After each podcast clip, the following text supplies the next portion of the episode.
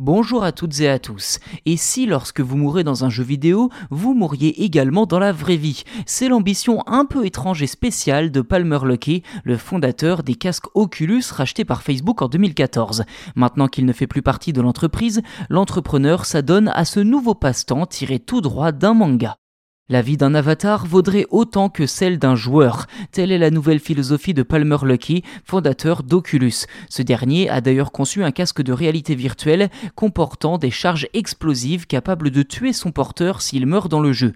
Pour lui, la façon de jouer s'en retrouve forcément impactée, car seules des conséquences graves peuvent donner du réalisme au jeu.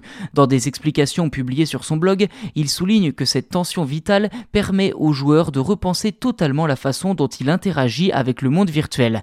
Lorsque l'écran clignote en rouge, le casque comprendra que l'avatar de son porteur a été tué dans le jeu et activera les charges explosives, détruisant ainsi le cerveau de l'utilisateur. Et oui, ce n'est pas réjouissant, mais c'est en tout cas l'ambition que porte Palmer Lucky. Je le cite, c'est le premier appareil de réalité virtuelle capable de tuer l'utilisateur. Fin de citation. Alors pour éviter qu'un joueur note le casque et échappe à son destin fatidique en cas de défaite, Lucky envisage d'ajouter un mécanisme anti-triche qui rendra impossible le retrait de l'accessoire. Autant dire qu'il faudra être sacrément sûr de soi.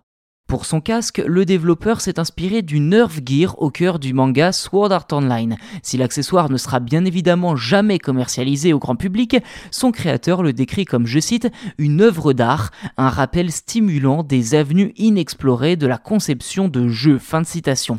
À noter que ce casque est encore au stade de prototype et souffre de plusieurs dysfonctionnements. Lucky explique que le casque explose parfois alors que la partie n'est pas encore terminée, ce qui l'a un petit peu refroidi à l'essayer et on le comprend bien entendu. Si ce casque de réalité virtuelle meurtrier a de quoi inquiéter, ce sont surtout les éventuelles applications futures qui restent le plus effrayant.